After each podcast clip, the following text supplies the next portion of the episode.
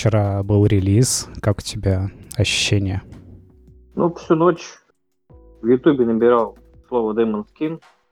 Так. Смотрел стримеров, которые выкладывают видосы. Записывал баги и быстренько отправлял программисту, чтобы сегодня с утра они исправили. Сейчас мы 10 минут назад исправили все эти баги. Сейчас издательство Буга будет Бука их тестить. И надеюсь, сегодня на нас зальет, чтобы ну, все было исправлено уже в актуальной версии на Steam. Но это рабочие. А твои личные ощущения как человека, который 7 лет занимался этим?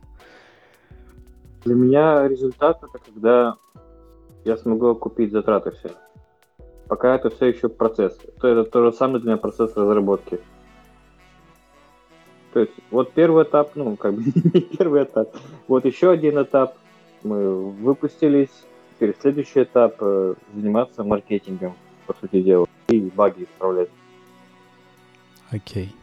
Отлично. Это подкаст «Гаражеры», и сегодня у микрофонов разработчик игры Demon Skin Денис Листов. Всем привет, да. Ты, кстати, первый, кто нормальную фамилию назвал сразу. Отлично. И ведущий Андрей Распопов. Привет. И меня зовут Андрей Захаров. Смотри, давай э, тезис на 7 лет э, разработки. Я буду говорить, а ты будешь меня поправлять. Э, За 7 лет, значит, ты сменил примерно два раза команду разработки. Так? Больше. Больше. Ты сменил, наверное, двух или трех Четыре издателей. раза где-то. Так, а М. издателей 2-3. Ни одного. Ну, в смысле, хорошо, давай не издателей, а тех, кто финансово помогал э, игре. Или хотел помочь. Один человек, кто финансово помогал, мы там договорились, что сделаем альфа-версию, выйдем на краудфандинг. Если получится собрать, то будем разрабатывать дальше. Мгм. Вот. Там без каких-либо обязанностей, без каких-либо договоров. Вот так договорились на словах. Но я ему пообещал, что как только у меня будет хоть первый доход, я ему все деньги буду возвращать. Ну, все затраченные деньги, как минимум. Мгм. А по поводу издательства много писала, как бы интересовалась, но это были всего лишь ну, слова, тексты, подумаем, подумаем, и как бы, грубо говоря, из всех издателей согласилась только Бука, и все. Был определенный момент, когда была готова версия еще как бы на Unity, не помню уже там, там э, был издатель, он был за границей, но но он был русский, ну там точнее русский парень был, с которым мог нормально контактировать. Они готовы были. Говорит, если э, типа я найду инвестирование, то они готовы дальше как бы разрабатывать. Я нашел издателя, вот, да. Там, короче, была ситуация такая запутанная. Почему сейчас путаюсь? Потому что э, когда я нашел первого, не первого инвестора, там уже пятого, наверное, инвестора, э, которые вот-вот уже готовы были заключить договор, он говорит, тут поставленные условия. Если ты найдешь сразу издателей, вот, то мы будем работать с тобой. Я говорю, блин, издателя сейчас невозможно найти, потому что у меня только альфа-версия. Нужно хотя бы ее сделать на процентов 50. Он говорит, ну у меня такие условия. Я искал целый месяц, писал целыми днями, и вот нашел вот этого за границей издателя. Он говорит, да, все добро. Инвестор такой, ну давай еще месяц подумай, и потом отказался. Все, я понял свою ошибку. Я вместо инвестора сказал издателя. Окей, а, с этим разобрались. А две краудфандинговые компании было у тебя, да? Бумстартер и Кикстартер, да.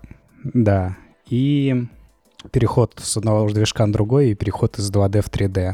И все это за 7 лет. Ну, Когда ты Да. начинал, ты был готов ко всему вот этому? Когда я начинал, у меня был план такой, что где-то 4 месяца будет разработка идти. И я искал издателей, ой, инвесторов на сумму 300 тысяч рублей. Это было самое первое.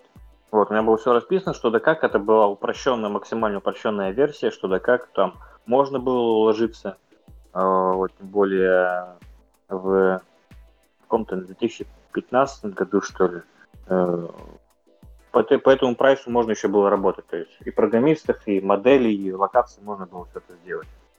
Мгм. Но это... А какой это регион? Это не Москва же, 100%. Я живу где? Ну, да, ты планировал нанимать э, разработчиков и прочих э, ребят. Ну и где ты сам, да, находишься? Я сам в Архангельске нахожусь. Ну, Мгм.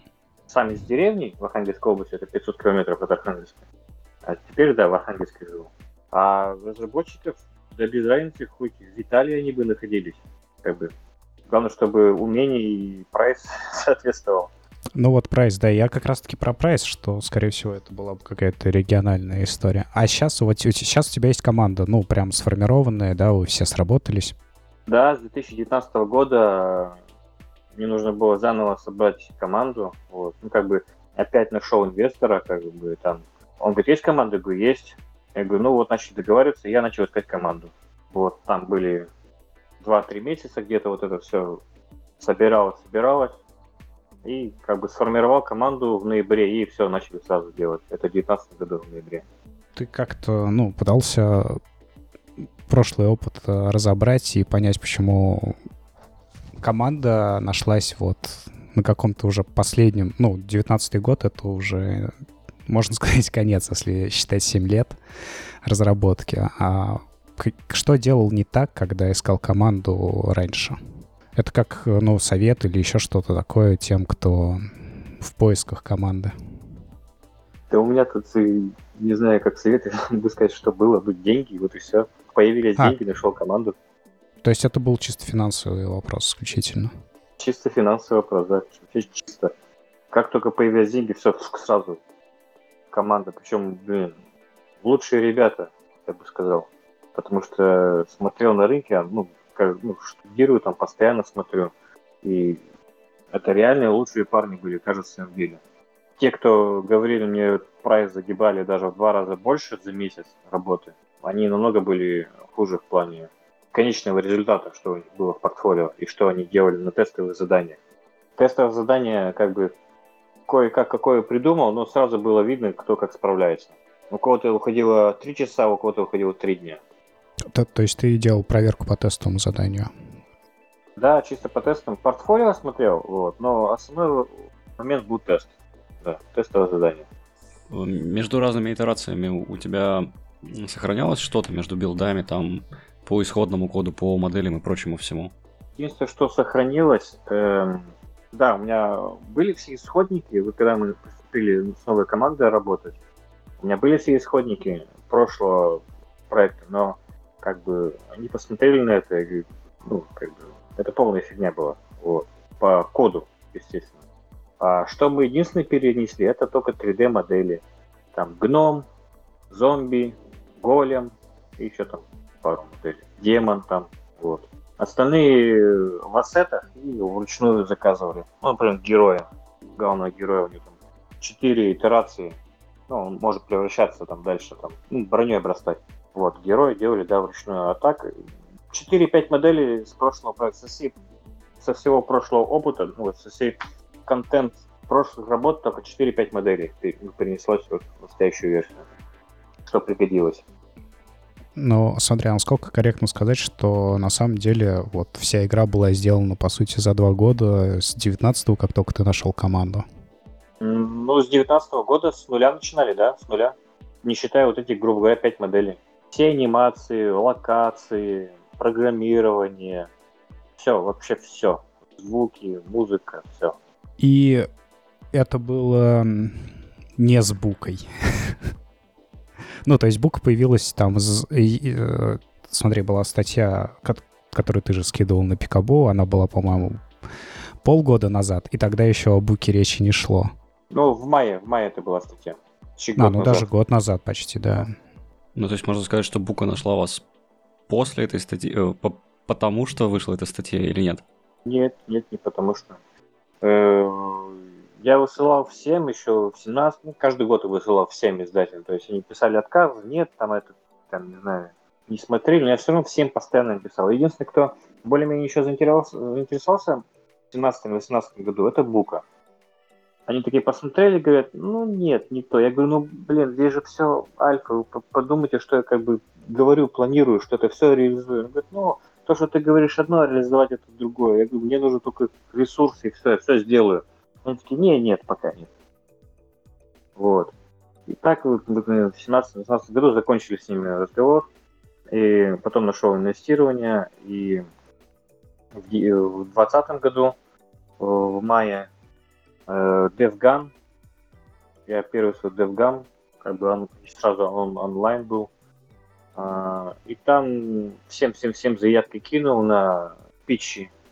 Вот, мы там с одним продюсером питчи сделали где-то на 5-6 минут. Заинтересовалось э, на DevGam три издателя.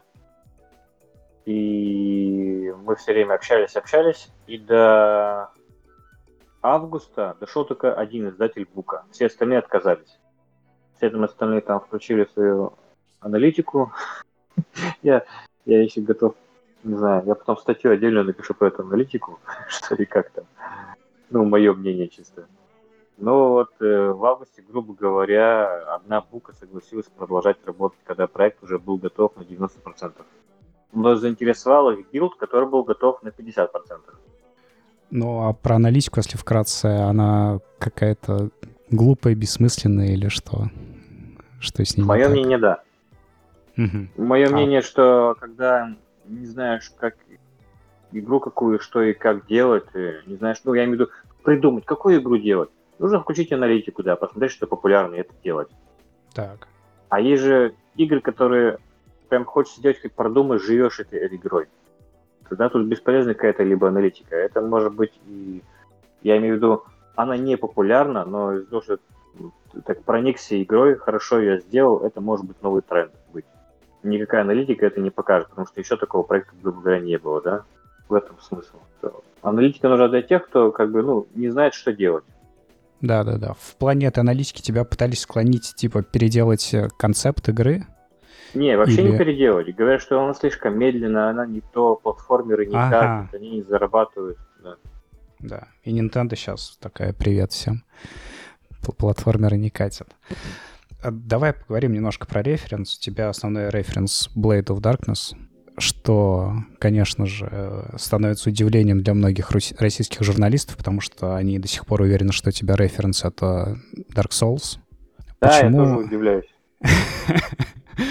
Почему, ну, в смысле, почему Blade of Darkness это понятно? Расскажи вообще о своем взаимодействии с этой игрой, потому что я Blade of Darkness э, ничего не знаю, я не играл в нее. Что в ней было такого, что тебя зацепило? Нет, э, она мне не вдохновляла делать свою игру, меня вдохновило само желание создавать игры.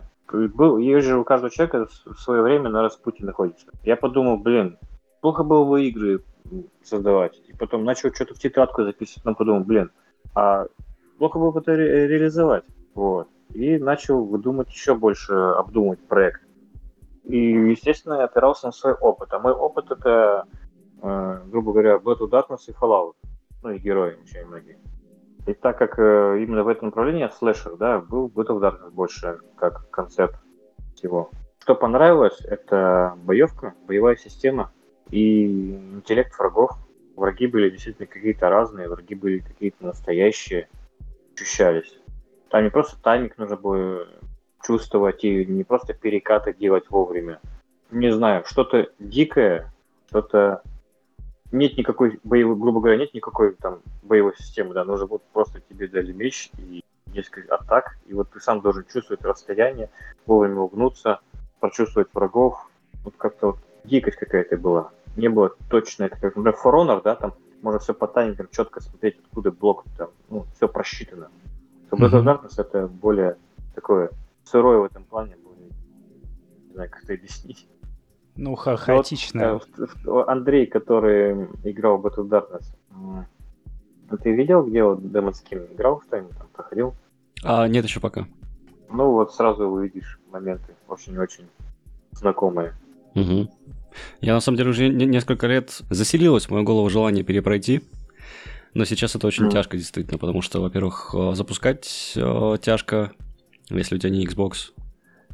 Mm. Вот, и в целом она действительно гораздо более такая вот, такая вот прямо из, хрен знает, из, ну, из нулевых игра. Я не знаю, как это по-другому описать. Вот, mm. поэтому если э, Demon Skin действительно дает такие же ощущения, это, это прям круто. Ну, по поводу ощущений, я не могу сказать, потому что я слишком хорошо, ой, слишком хорошо знаю свой проект, и для меня знаком каждый камушек. Нужно спрашивать, да, тех людей, которые, блин, ну, играли в эту танцы, потом ну, в эту демоскрин будут играть. Каких ощущений? Я-то как бы это, я уже не, не, не смотрю проект как это игра. Я смотрю как, как проект уже на него.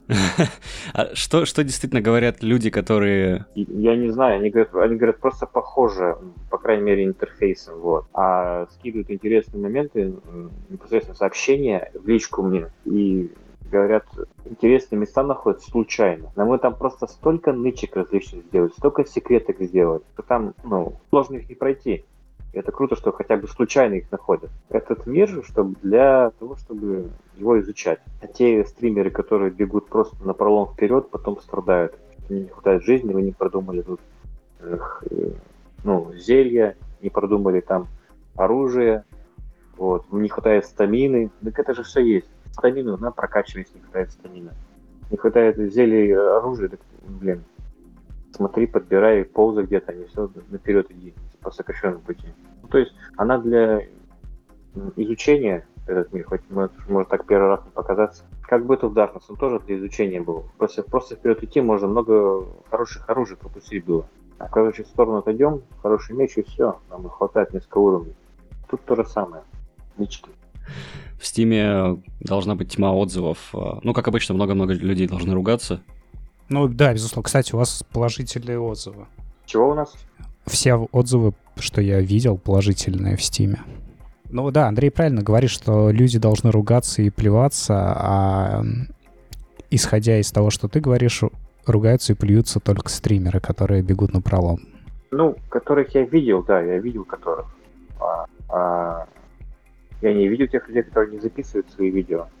Ну, и... это да, это понятно. Я видел отзывы только тех людей, которые лояльны к проекту изначально, которые давно следят за ним. Uh-huh. А те, которые как бы вот просто вот дали бы игру, и вот они сделали бы свое суждение, не зная путь этой все разработки. Вот. Не знаю, как они, с какой стороны будут оценивать проект. Ну, посмотрим, когда вот будут тысячи отзывов, тогда да, тогда посмотрим настоящее мнение, не предвзятое ни с какой стороны, может быть, даже кто-то со своей колокольни будет смотреть там.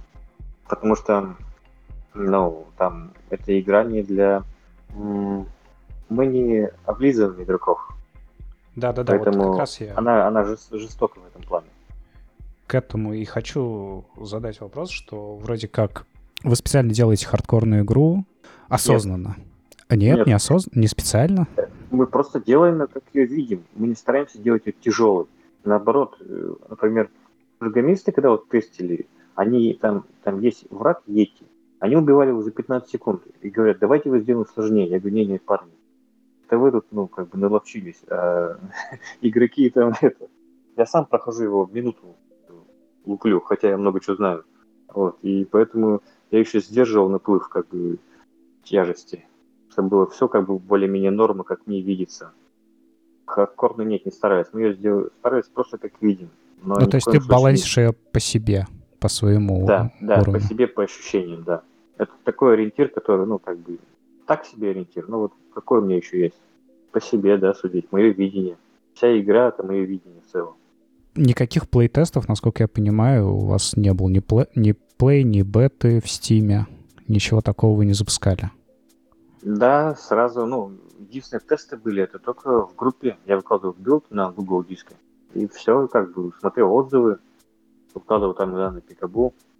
Смотрел отзывы, что да как, что нравится, что не нравится. Это был единственный фидбэк, который ориентировался. Но так как это уже делал 7 лет, как бы, ну, смотрю, что просто хейт, а что реальный фидбэк.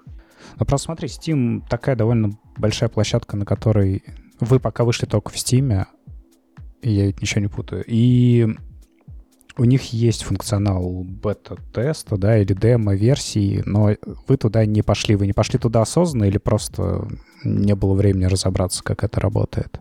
Второй вариант. Я бы знал бы, как это Steam. Я знал, что это будет, ну, со мной искал издателя.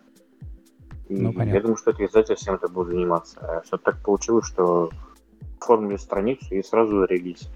Я бы хотел, да, конечно, альфа-версия, бета-версия, чтобы была, и чтобы это постепенно виш добавлялись люди. А тут вот так вот сразу как бы на абразуру. Чем живет Бука в 2021 году вообще? Я не знаю, чем она живет. Ну, смотри, они пришли к тебе, ну, как, как издатели, и у тебя были какие-то от них особые ожидания, которые они предположительно не оправдали. Но вот насколько ты готов рассказать, какие были ожидания, а что они тебе предоставили по факту как издатели? То есть в чем плюсы работы с этим издателем, в чем минусы работы с этим издателем? И чего бы ну, тебе хотелось? Плюсы и минусы я не смогу сказать с этим издателем, потому что нужно говорить, когда хотя бы два издателя было бы в портфолио. У меня только один. Я могу сказать, э, как оно было, ну, свои ощущения. Я, я не знаю, там плюсы или минусы там это. Ну, что, все, что мне нужно было от издателя, это доп. финансирование и оформление различных там эм, магазинов. Steam, George, вот в этом все вроде. Какие-то там, может быть, ключи где раздавать. Это э, все, что мне нужно было от них на первой стадии пока.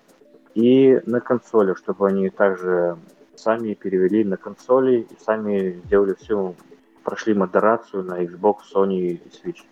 Это все, что нужно было. Э, в идеале я мечтал, конечно, о пиаре.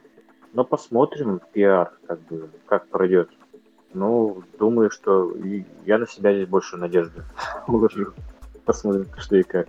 Просто единственный у меня есть вариант, это только Reddit. А написать э, стримерам, ютуберам самому? Просто я так понимаю, Да, это ты... я тоже буду делать. Тоже ага. буду делать, да. Ну, напиши нам что обязательно. Что я буду делать, это, это писать статьи, да, стримерам, ютуберам, и в Reddit выкладывать там раз в три недели рекламный пост. Ну, потому что там чаще это нельзя уже мне, потому что хотят забанить. Mm, настолько. Ну да, там я только-только, я только недавно понял, что там только 10% нужно рекламных постов выкладывать. Сейчас мне нужно 22 поста выложить не рекламных. И они же были реально крутые. Ну, не просто вопросики ответики. Ну да, вот у тебя был очень крутой пост про музыку, но это было на DTF, конечно, не на Reddit. Но ты э, переводишь, ты то же самое, что постится на DTF, постишь на Reddit или нет? Или это не так работает? Нет, это не так работает. Но то, что на DTF вот этот пост я переведу, да. Ну, на Google, Google Translate кину и переведу потом на Reddit.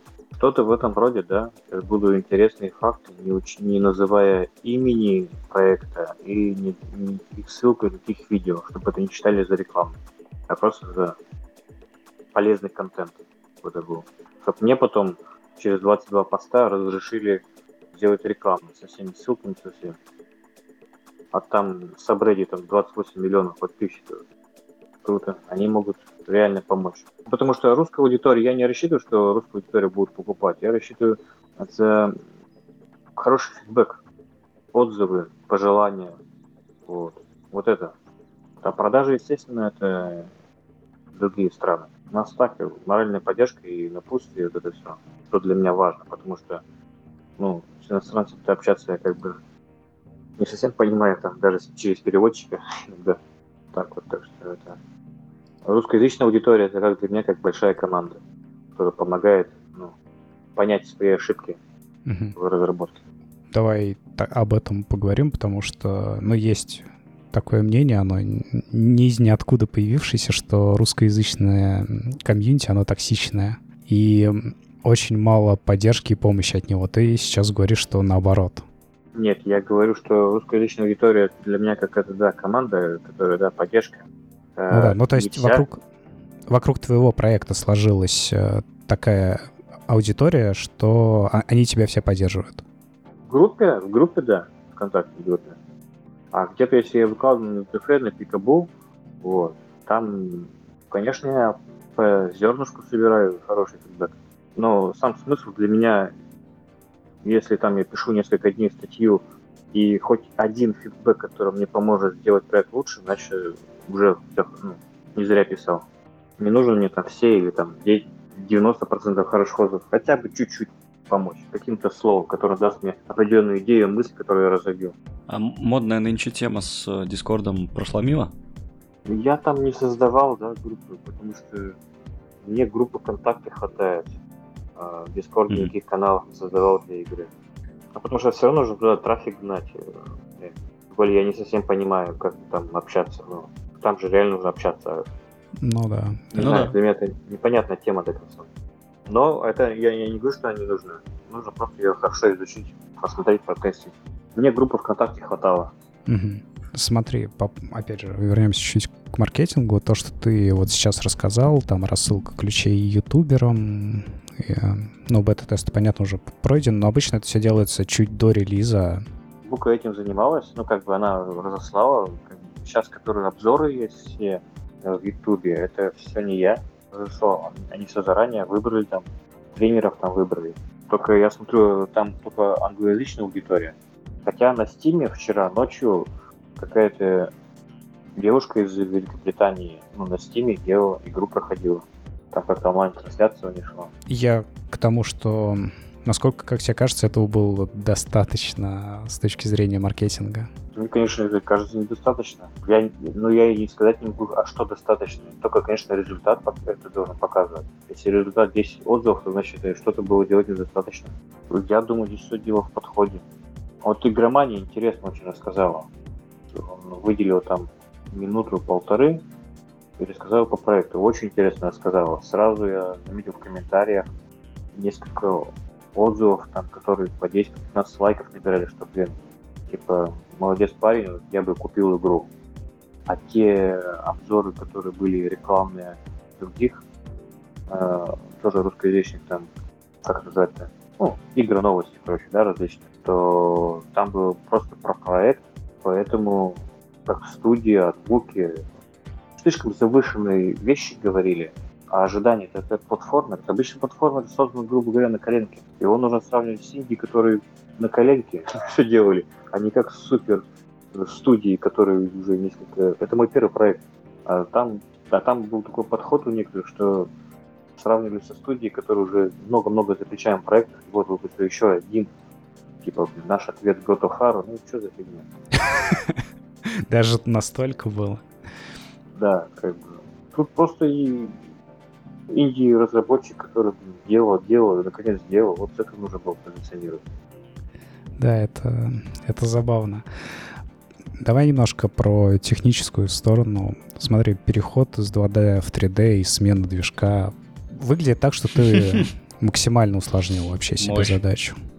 Типа было сложно, но ты решил на Nightmare начать делать игры. Я вообще старался упрощать. Так, ну, э, объясни просто, почему были такие решения. Потому что в 3D делать дороже и сложнее. Но там проще делать анимации, как будто бы, да, легче, меньше рисовать. Вот. А какие у тебя были поинты? Я не знаю, на, на что ты да, опирался. Я как бы, я все равно в этом, я дилетант в этом. Я хоть 7 лет это все делал, но у меня свои видения есть, свои мысли, которые я как бы первый проект. У меня просто э, такие мысли были, когда начали мы рисовать, я говорю, вот такие-то анимации все это нужно делать. И я смотрю, как-то слишком сложно все пошло. Анимация, что-то там нужно каждую козочку по разным ракурсам нарисовать, там, спайни, там, анимацию сделать. Я говорю, есть проще вариант. Ну, проще, ну, там, художник, аниматор говорит, ну, проще есть 3D-модели. Давай 3D-модели настолько быстрее будет. Ну, вот, 3D-модель нарисовал, крути ее как хочешь, как бы, разные анимации. А мне нужно было очень много анимаций сделать. Я говорю, ну все, тогда переходим к 3D-модели. Мы нарисовали героя полностью, и скелеты полностью. И потом у нас был 3D герой нарисовать, 3D скелеты, 3D зомби. Вот. И я говорю, локацию что как? Он говорит, ну локацию вот так вот будет выглядеть. Ну, нормально, давайте переходим на 3D. Ну вот, вот так, вот так, как, как, как нам было. Нам не нужно было много делать. Говоришь, на 3D быстрее и дешевле будет анимации делать столько. Вот пришли на 3D. Потом движок Unity, да, у нас там был. Все красиво. Потом пришли на Unreal. Как пришли? А, у меня же люди были не за деньги там работали. Mm-hmm. Вот, а даже не за идею, потому что идея была моя, как бы, не знаю за что. Ну, я ну, их просил, опыт. работали. Да, да, да. Вот следующий как раз момент. Мы почему пришли на Unreal? Мне программист говорит, давайте на Unreal, на Unreal перейдем. Я говорю, что какие плюсы там? Говорит, ну там локация красивее выглядит. Я говорю, ну давай протестим. Давай ты сделай локацию, программист, и левого дизайнера попрошу сделать ту же самую там локацию. Ну, место, место там, там, гора, снег, Вот. Я такой смотрю, блин, на Unity и на выглядит. На Unity как level дизайнер делал, а он хороший level дизайнер в целом. И как на Unreal программист сделал без опыта. Блин, зашибись. Я говорю, давай все переходим на Unreal. Так и перешли. То есть э, красота и дешевизна, вот э, спонсор переходов. Я там смотрел это магазин на Unity, там много различных ассетов было по эффектам ассетам.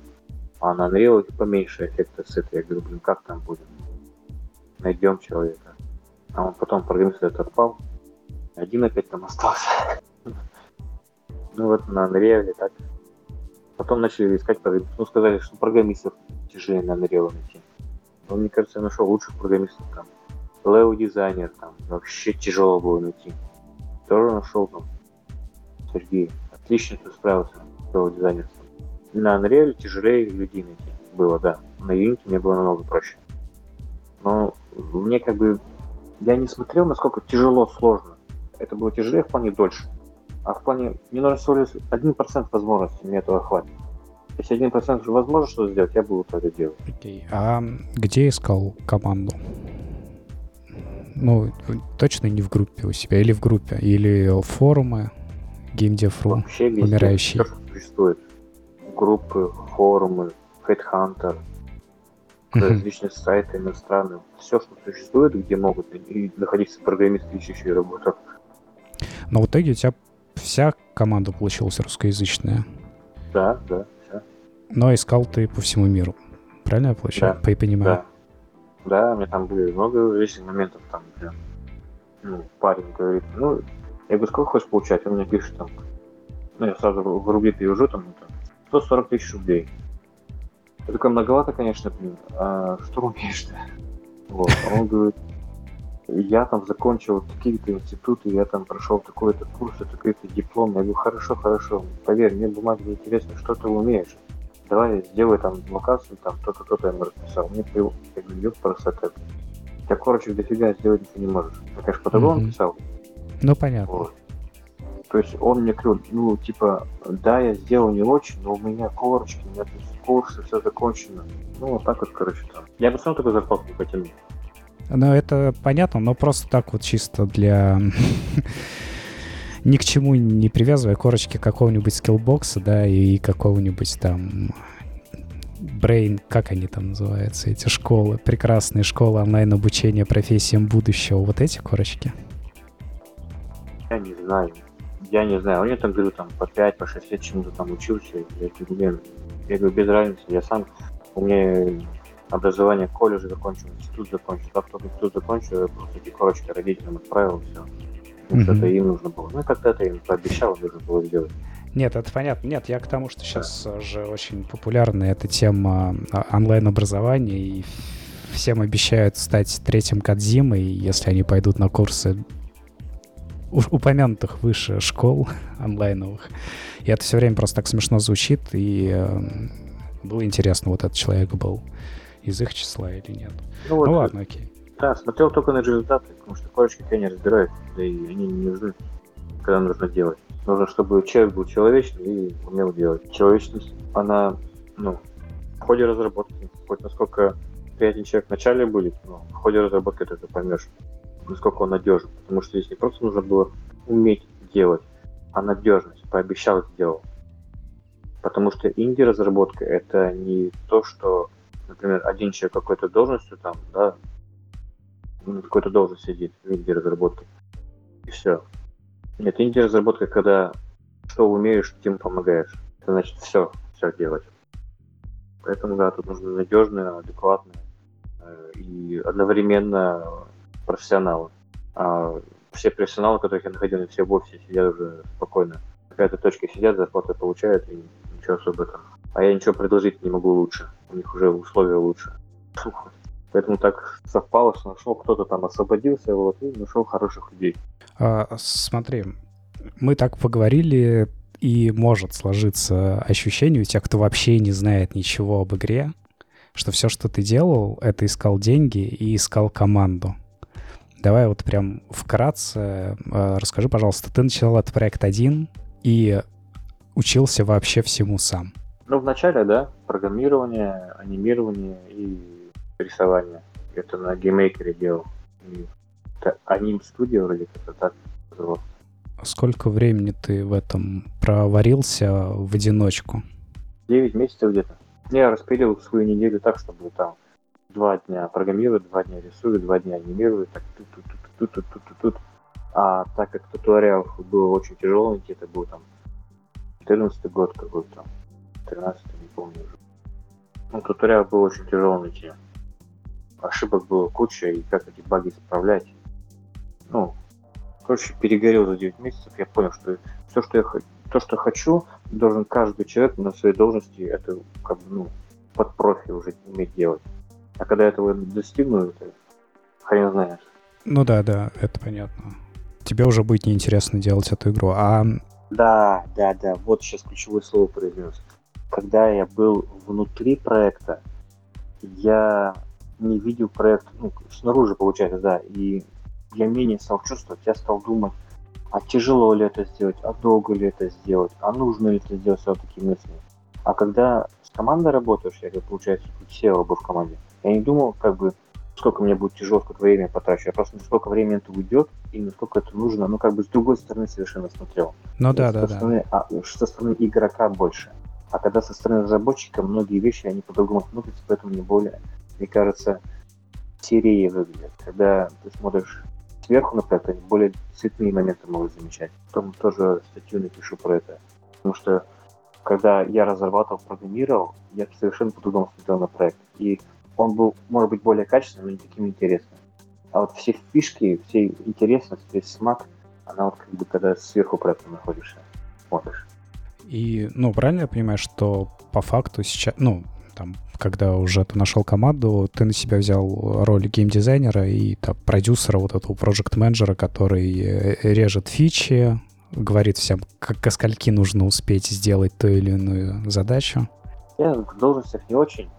Ну, я условно об, обозначил. Да, да. да. Я рассказал парням, что нужно сделать, они сказали сроки каждой детали, которые ну, необходимы.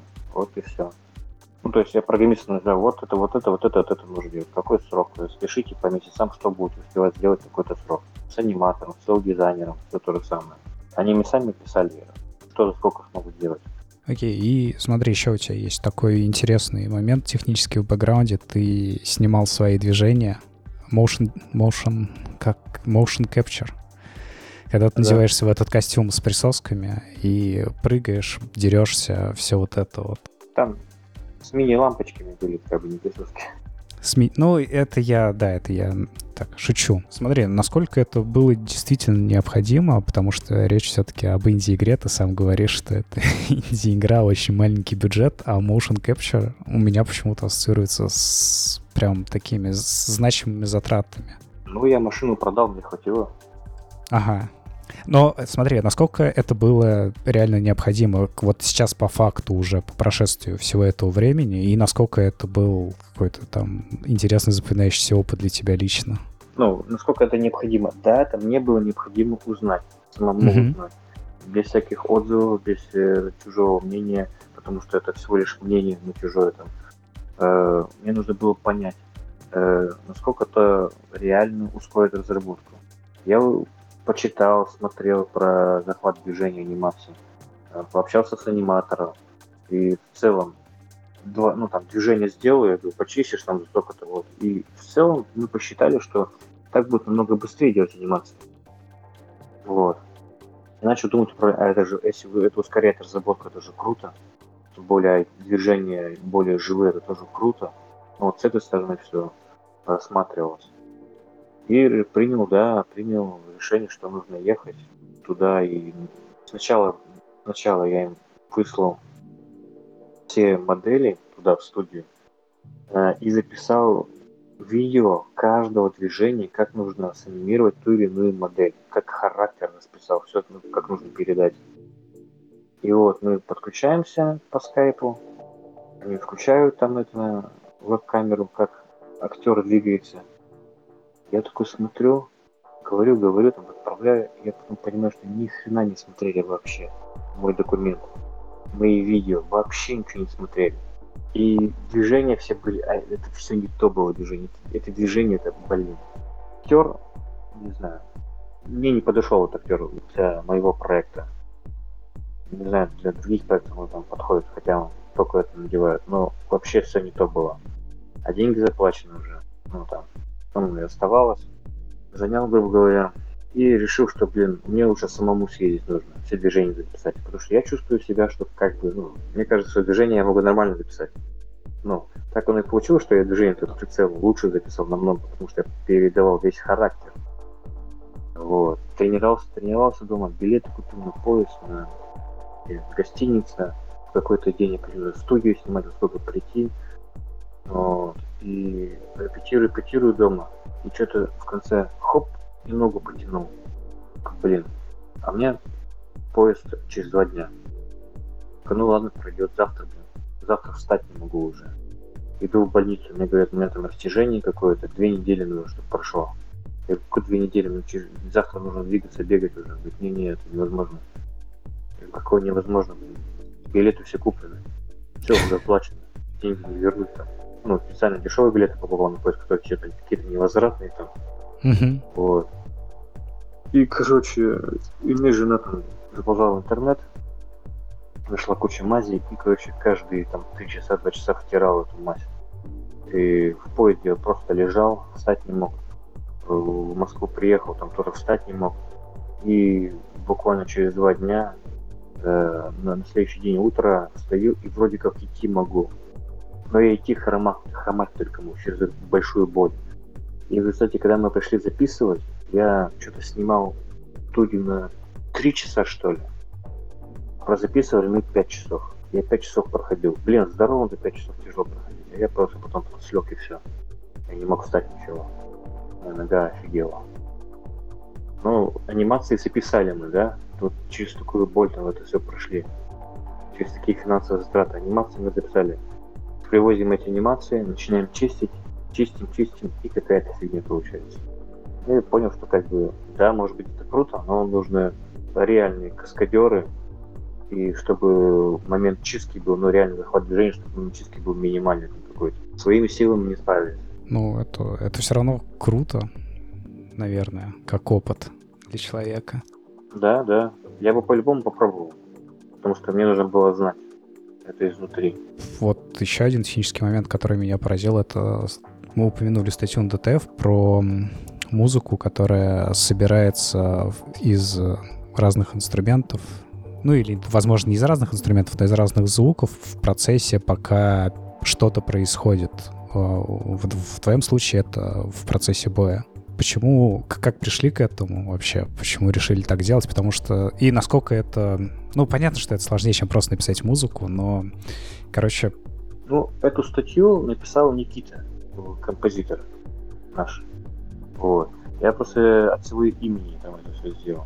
Но смотри, вопрос в том, что он же мог тебе такое предложить, а ты бы сказал, нет, это не нужно. Или это ты пришел к нему и предложил такую идею? То есть вообще, как это происходило? Я, Решение я такое? Как бы, ты предложил. Изначально угу. была суть такая, что это нужно делать динамическую музыку.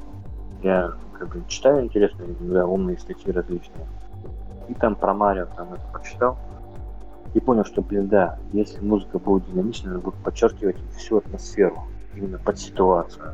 Нужно было делать такую музыку не отдельными треками, а чтобы это плавно переходило из одной состояния в другое, чтобы это было как единый трек, единый динамичный трек. Вот. И да, мы начали эту тему изучать, и какие-то композитор очень хорошо этим справился. А для него это было тоже новинка. Он до этого писал целиковые треки. Ну, то есть, да, была задача такая, и справились задачи. Сначала мы на специальном не F-мод, но Vice там делали динамичную музыку, там было все проще.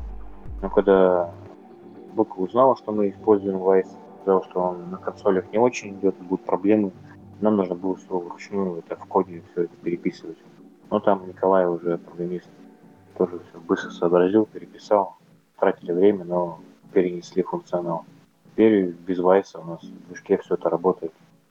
Ну, это круто, там, у нас несколько состояний, там, боевки несколько состояний, там, подхода к врагу, там, переключается из э, босс-файтинга в, в, ситуацию, когда нету вокруг врагов, там. Это круто. Я советую именно тогда играть и включать музыку. Просто вы сами не, можете не, услы... не понимаете, да, что какая музыка, что играть, не запомните точнее. Но потом на эмоциях как бы, она подчеркивает, она отталкивает. Такое на подсознательном уровне влияет. Она. Это важно было. Ну, то есть музыка не как, эм, как это, как сказать, когда музыку представляешь, что вот у нас крутые музыканты, вот мы написали миллиард композиций, а это музыка, которая сопровождает игру, и если ее убрать, то будут совершенно другие ощущения. Да, да, там это огромная комбо. Чтобы было крутое ощущение, это огромная комбо из музыки, из визуализации, из анимации, из там, дрожания камеры, все уже полностью, чтобы игрок был поглощен, передавал всю ситуацию, то или иное там, действие. Все, да, и музыка это очень тоже важно. Там все, эффект, ну там куча моментов, куча маленьких деталей, которые незамечаемы. Главное, мы ассоциируем, ну, на что ориентируемся ощущения. Крутые ощущения, значит, здесь что-то хорошо. А что это нужно под микроскопом разбирать, Моментов много, чтобы ощущения передать. Окей, а расскажи, что во что ты сам играешь? Помимо, понятно, Black of Darkness и Demon Skin, по-любому во что-то еще. Я, да, я играл... Вообще мало игр сейчас играю. Э, потому что это определенное время отнимает, это все больше, ну, на разработку все это время уходило. Угу. Ну, что-то, от чего ты прям такой, о, нифига себе, они сделали. Мне очень вообще понравилось, очень понравилось, когда Overwatch выходил. Вот, мне вообще все там нравилось. Но кто-то там, что-то пошло не так и перестал играть. Наверное, в некоторые моменты иногда запрещал себе играть, чтобы больше на разработку, ну, как бы, ну, вообще, чтобы не отвлекаться, полностью концентрация. Потом For Honor очень нравилась эта игра. Из-за того, что там, блин, ждешь по 15-20 минут каточку, и потом еще вылетаешь и опять ждешь. Как, ну, поэтому игра у нее мало. Так и забросил For Honor. Вот. Потом что играл? Ну, вообще, с 12 года у меня танки в основе. Вот. Вот of Tanks. Сейчас вот только в них играю. Там бывает недели по или 6 каток играю, там все. То есть вот так вот как бы мало что это. А все остальные игры я просто изучаю. Там, Dead Cells, например, да. Ну, ты изучаешь механики. Да, ощущение, что именно там, да. Больше игры я как бы изучаю, не играю. Единственное, от кого кайфуешь, это э, танки и на мобильниках Brawl Stars. О, Brawl Star, я слышал про него. Но это вроде какая-то прям детская тема, казуальная, нет? Да, ты не первый человек, который ты говоришь, ну давай сыграем и посмотрим. Я понял, окей. Звучит как угроза. Ну там, там реально, мы в Brawl Stars женой играем, просто вдвоем там зарубимся, пару кадров А там такие моменты бывают, что блин, видно, что школьники да, не играют, там тупят иногда. Там, на нашем уровне вот это серьезно. Mm. Класс. Класс, окей. А что, я предлагаю заканчивать. Спасибо тебе большое. Да, пожалуйста. За то, что... Многовато, наверное, получилось. Да нет, нормально. Мы там еще порежем. Он все порежет, там останется 5 минут. Да, играешь в игры? Нет, не играю. Играю только в Brawl не, Stars. в Brawl Stars, да? Да. Давай, давай в бой. Все, успехов тебе, и проект прям крутой. И я, я, к сожалению, не успел еще в него поиграть, но я жду, когда у меня будет время чуть-чуть, и жду его на свече. Сто процентов. Ну да, интересно будет послушать. Ну, вот вы пообщались, да, интересно послушать, как вы потом проходите моменты, какие понравились. Вот это момент интересно. Сколько артефактных оружий нашли, сколько осколков, сколько нашли, сколько секретных оружий нашли. Да, так ты в конце перечислил, и получилось, что про саму игру мы как будто бы ничего не поговорили. Но в саму игру надо играть. Что про нее говорить? Да, такое ощущение, что я ничего не делал опять. Хромал где-то, хромал руководитель. Да-да-да. Да нет, правильно, быстро. Ссылка в описании, идем вишлистим. Или Уж сразу покупаем. Можно, можно да. купить. Да, да, да. И все, и кайфуем дико. А, все, все, спасибо и всем пока. Ну все, да, парни, счастливо. Угу. Все, Пока-пока.